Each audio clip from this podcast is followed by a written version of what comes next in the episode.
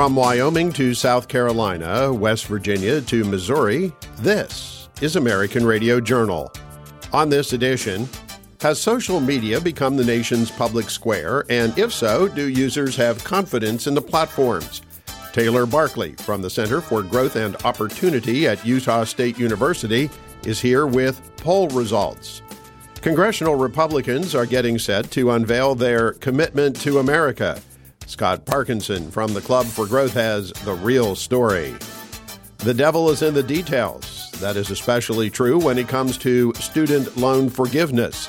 Eric Boehm of Reason Magazine takes a closer look with Emily Ekins from the Cato Institute. And the last leader of the Soviet Union, a Cold War icon, has passed away. Dr. Paul Kengor from the Institute for Faith and Freedom at Grove City College remembers Mikhail Gorbachev on this week's American Radio Journal commentary.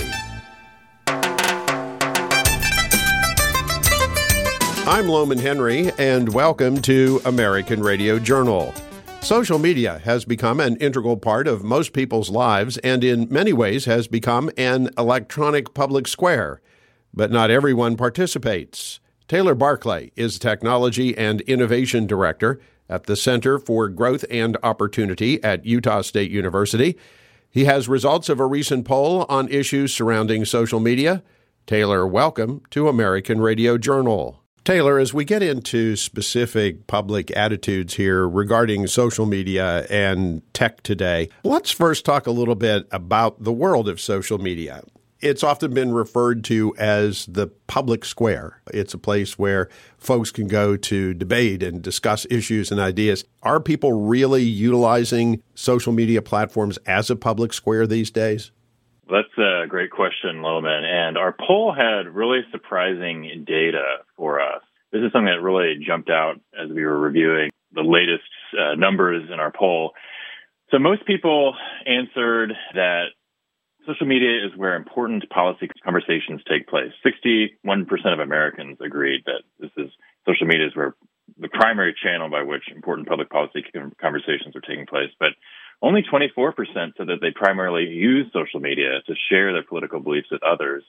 And 68% of Americans say they avoid political conversations online. So there's this interesting kind of split amongst Americans where there's maybe this popular belief, apparently, you know, their survey indicates that, you know, hey, it's uh, maybe a, public square, but only a quarter of Americans are actively participating, with most Americans avoiding it. So this is why my colleagues uh, Chris Koopman and Will Rinehart in a Newsweek op-ed last week called "Social Media is more the Coliseum than the public square." It's it's a place where Americans go to spectate and view maybe their political gladiators discussing ideas and as they watch these debates and discussions happen rather than everyone participating at once in this public square notion.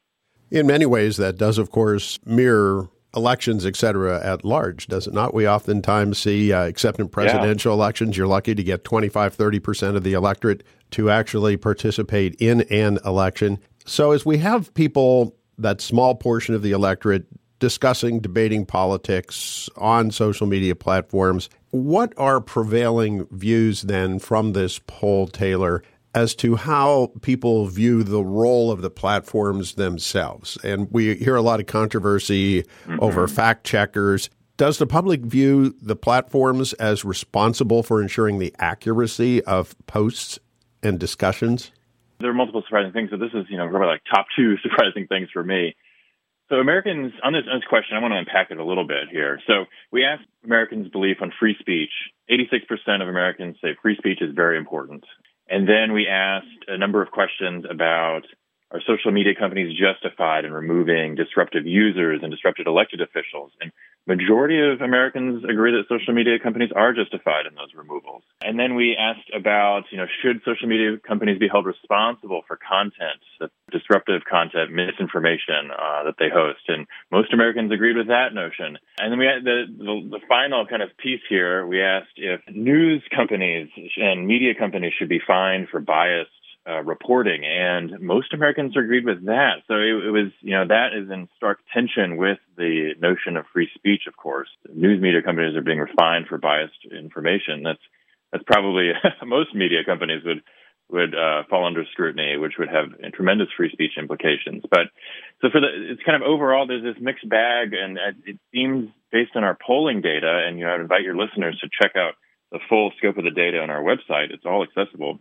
When it comes down to these granular decisions, Americans seem to take the side of giving social media companies discretion on on notions of uh, misinformation and disruptive users, saying they should be allowed to take those down. We also see a partisan split there, with more Democrats agreeing that social media companies should be held responsible than Republicans, for instance. We have those partisan breakdowns as well. Let's talk for a minute or two here, Taylor, about trust and distrust. A lot of conservatives in particular seem to have issues with big tech and social media. What did the poll find about public attitudes when it comes to trusting these platforms? This was a line of questioning we've had on our poll since 2020. We've uh, deployed four polls since 2020. And we ask about trust and distrust for all the major uh, big tech companies. And, you know, Zoom is included there. I wouldn't count them as big tech. You also ask about the government as well. Do Americans trust the federal, state, and local government uh, with their data?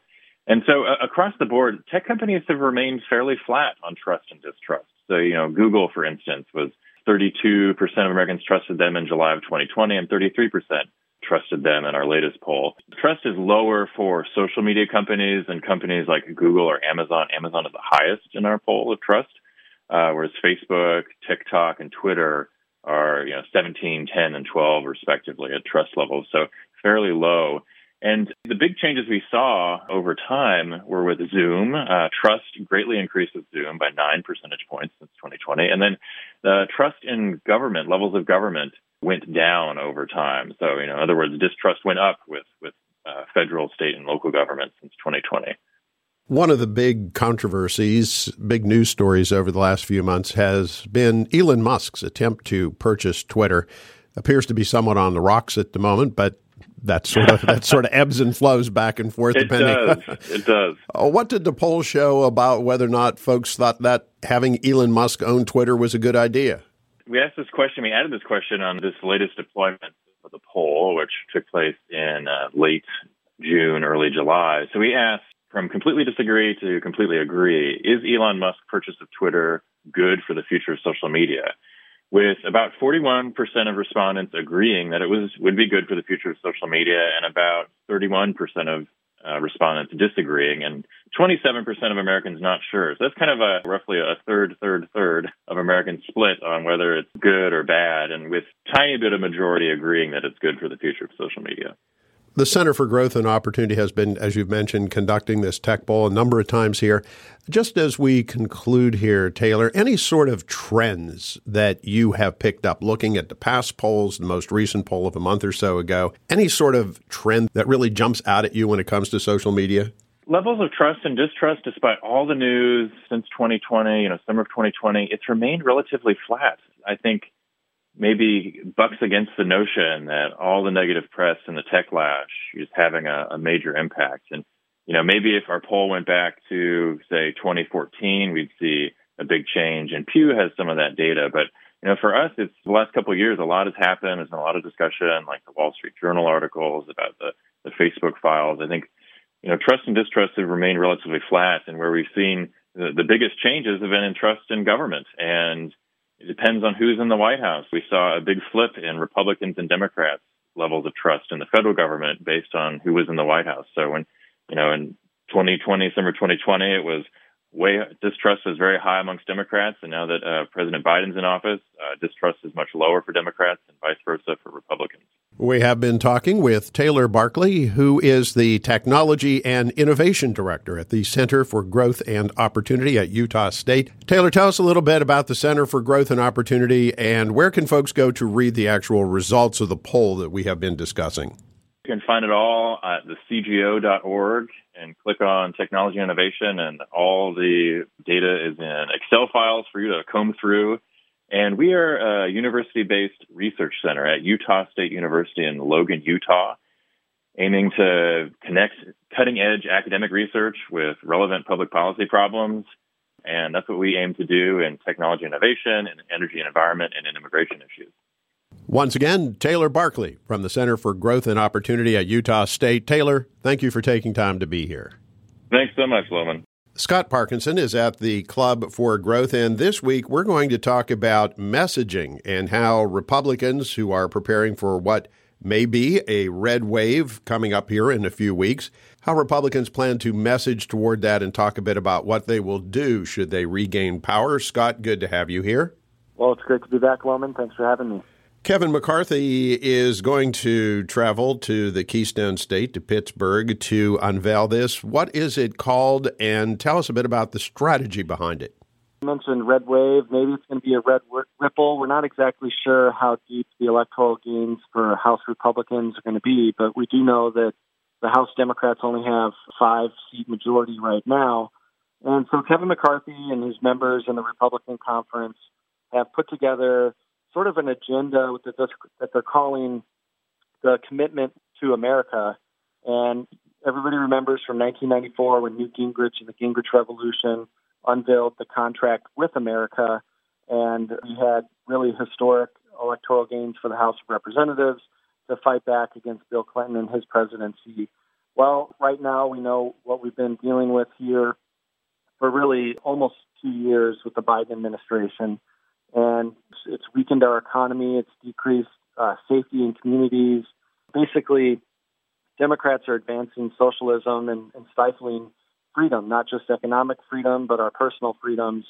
And the government has been unaccountable. So, what Kevin McCarthy is putting together has been reported by Breitbart News. And again, this is going to be unveiled in Pittsburgh next week on September 19th.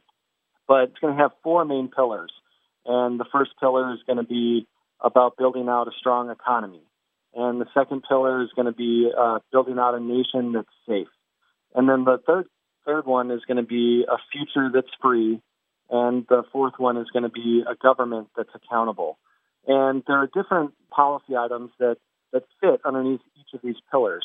But when you think about an economy right now that the American people are, are certainly feeling, we have that pinch of historic inflation. And so, what I expect the House Republicans to do is, is try to really reverse course on a lot of the things that Joe Biden has advanced. And that includes repealing and ending the Build Back Better agenda. Obviously, Joe Biden has sort of masked over what the Build Back Better plan was. They failed to advance most of it last fall, but then earlier this summer, they did go go forward with the so-called Inflation Reduction Act that was really just so much of the Green New Deal and the Build Back Better plan, all papered over with new messaging to end inflation. But we know what inflation is doing right now to the American people and prices and costs all across the board. So then when you think about a nation that's safe, obviously border security, the level of fentanyl that's being confiscated by our law enforcement community against drug dealers, and the threats that we face as a nation, I think that you're going to see those House Republicans begin to address with specific policies what to do there. And I think that they're going to look at the Remain in Mexico policy that was reversed by the Biden administration, and they're going to hold these sanctuary cities accountable that really aren't doing anything against the drug cartels and the drug dealers that are advancing dangerous drugs in our communities. With a future that's free, I think that everybody feels their personal freedoms and individual liberties were certainly trampled during the COVID pandemic. And earlier this week, we had Barack Obama and Michelle Obama's official portraits at the White House being unveiled. I looked closely at a picture, and I think out of about 100 people in the crowd, maybe three were wearing masks. And, you know, it really is kind of time to say that the COVID pandemic is completely over. If somebody has obviously uh, terrible health condition and they want to wear a mask, they're fine to do it. But there's no mask mandate anymore on airplanes. And what we need to do is basically restore our individual liberties and rights. And what I think this plan is going to do is, is look at education and have that be a key pillar. I'd expect the House Republicans to include this parental bill of rights, which is a good start, but isn't concrete legislation to advance school choice. So you're going to see groups like the Club for Growth continue to try to push those House Republicans to offer more specific details and opportunities to American families to advance our individual freedoms and liberties, including in this school freedom area. all of this, Scott, is this uh, an effort not only to provide a policy roadmap for what Republicans in the House, the agenda they will push should they take over here after the first of the year, but is this an effort to knock away all the distractions that have been taking place, the raid on Mar-a-Lago, you have the political move of so-called student loan forgiveness. Is this an effort to refocus on the issues that Americans are really concerned about?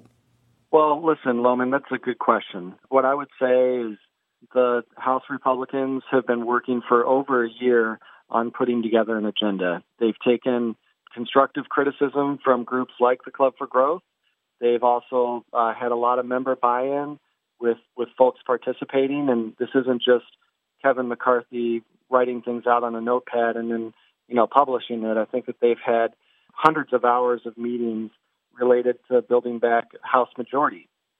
And when you think about the timing with the contract with America, uh, Club for Growth President David McIntosh was actually a part of that historic class. They didn't un- unveil the contract with America until about August of 1994, so just a few months before the election. I think that there were some things that slowed down Kevin McCarthy being able to, to reveal this plan, but it was always something that the, the House Republicans planned to do. We will then look forward to hearing the details when Kevin McCarthy reveals the commitment to America next week. We'll talk about this and other subjects going forward with Scott Parkinson from the Club for Growth. And Scott, tell us a bit about the club. Well, everybody out there listening today, I'd encourage you to visit us on our website, clubforgrowth.org. You can actually sign up to become a member for free. So check us out, clubforgrowth.org. Scott Parkinson at the Club for Growth. Scott, look forward to talking with you next week. Okay, thank you.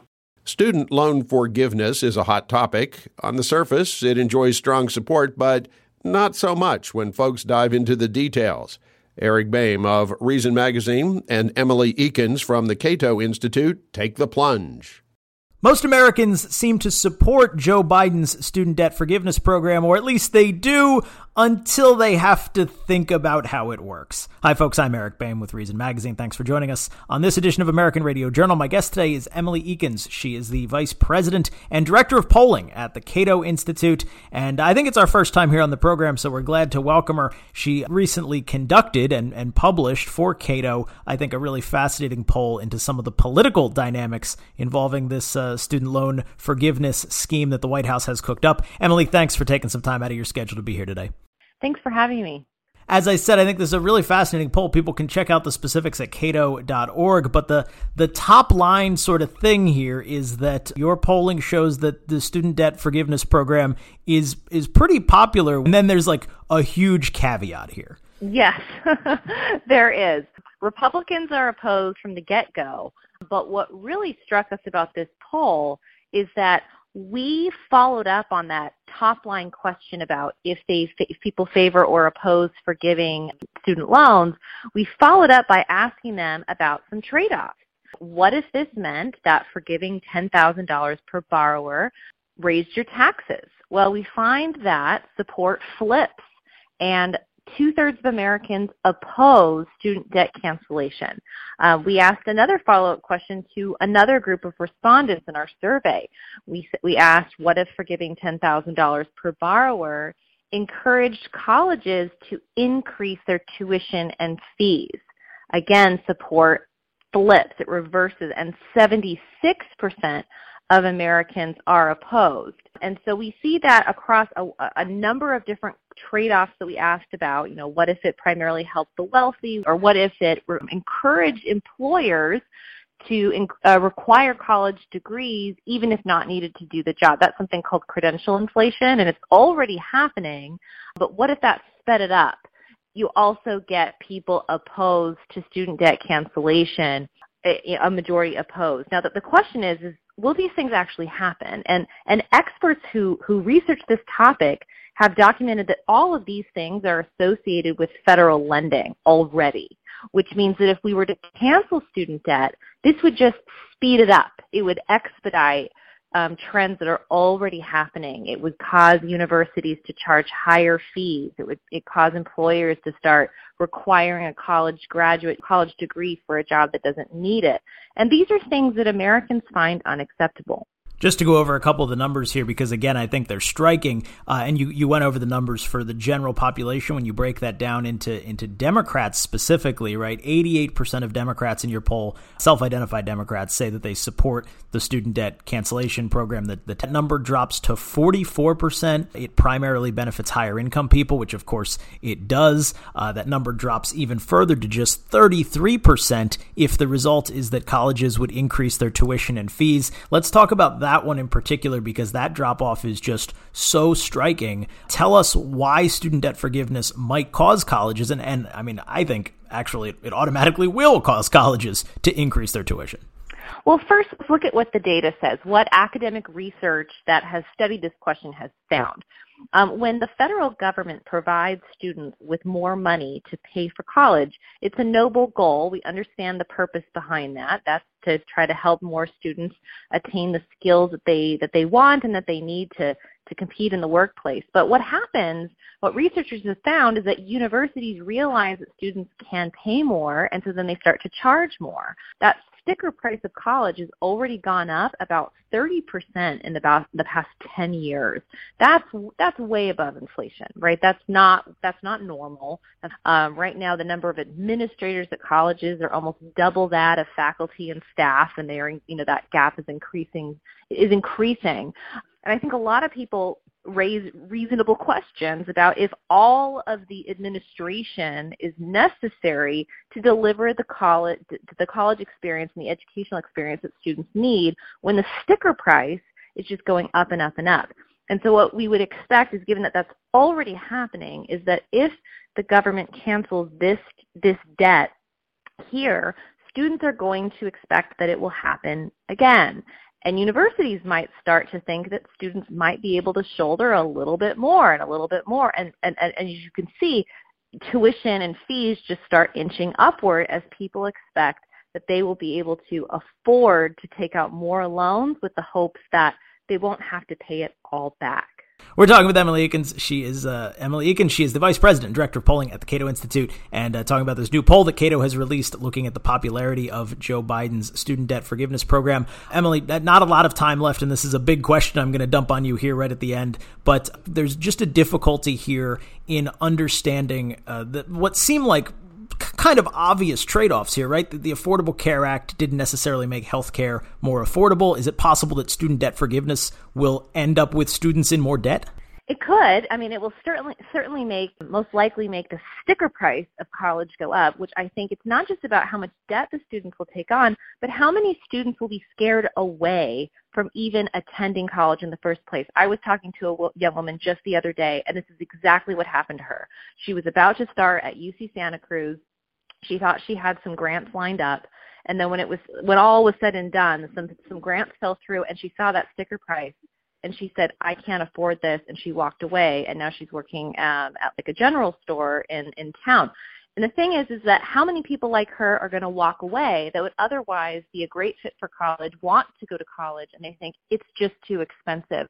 And that's probably what's going to happen. The more government tries to make it more affordable, it actually will make it more expensive.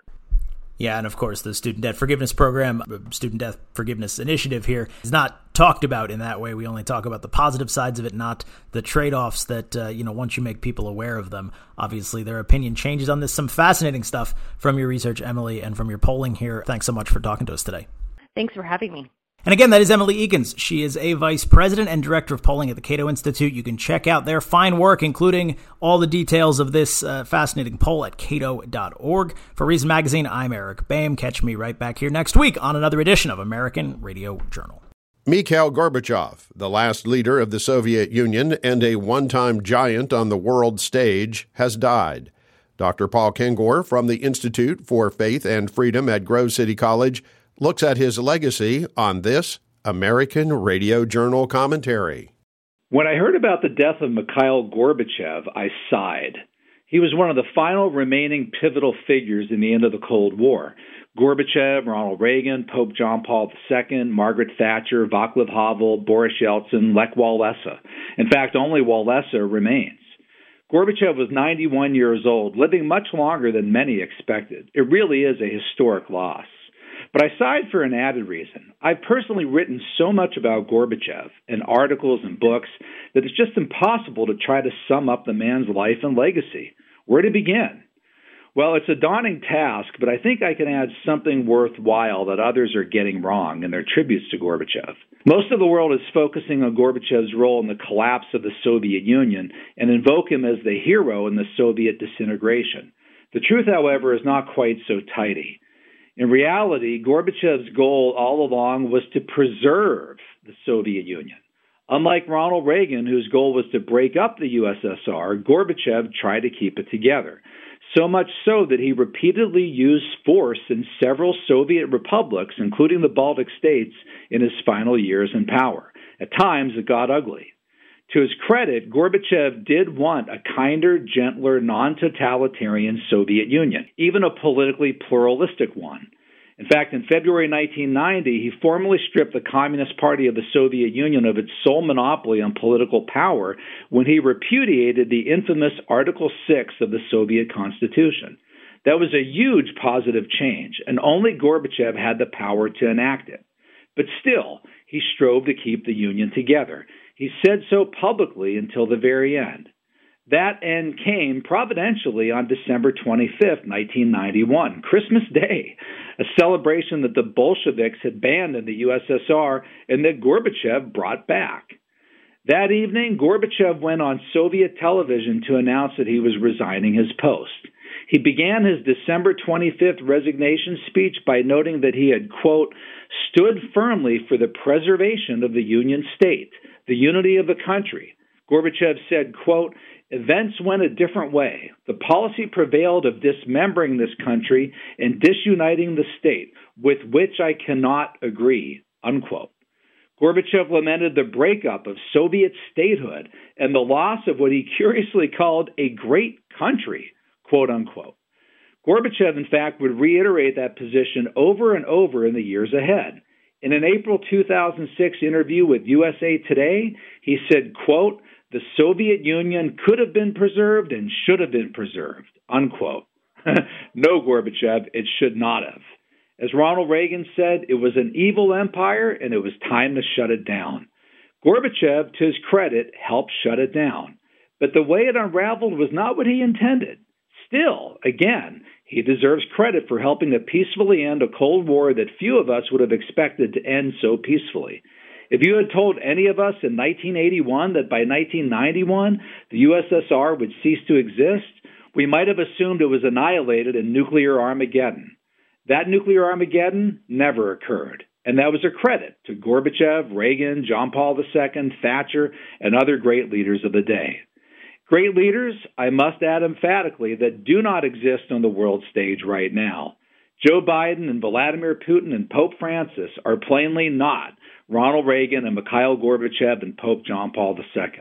We are impoverished today. We suffer badly for a lack of statesmen. As for Mikhail Gorbachev, he was a statesman. And with the help of some fellow great leaders, he changed the world for the better. For American Radio Journal, I'm Paul Kengor. Thanks for listening. American Radio Journal is heard on public affairs minded radio stations all across the country, including WYYC AM in York, Pennsylvania, WIJD AM in Mobile, Alabama, along with WNVY AM in Pensacola, Florida. American Radio Journal is produced weekly by the Lincoln Institute of Public Opinion Research, Incorporated.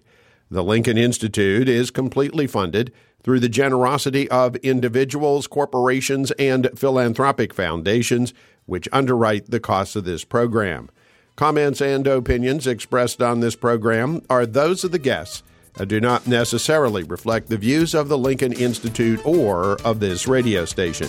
Learn more about American Radio Journal and hear expanded versions of some interviews aired on this program. Please visit our website, AmericanRadioJournal.com.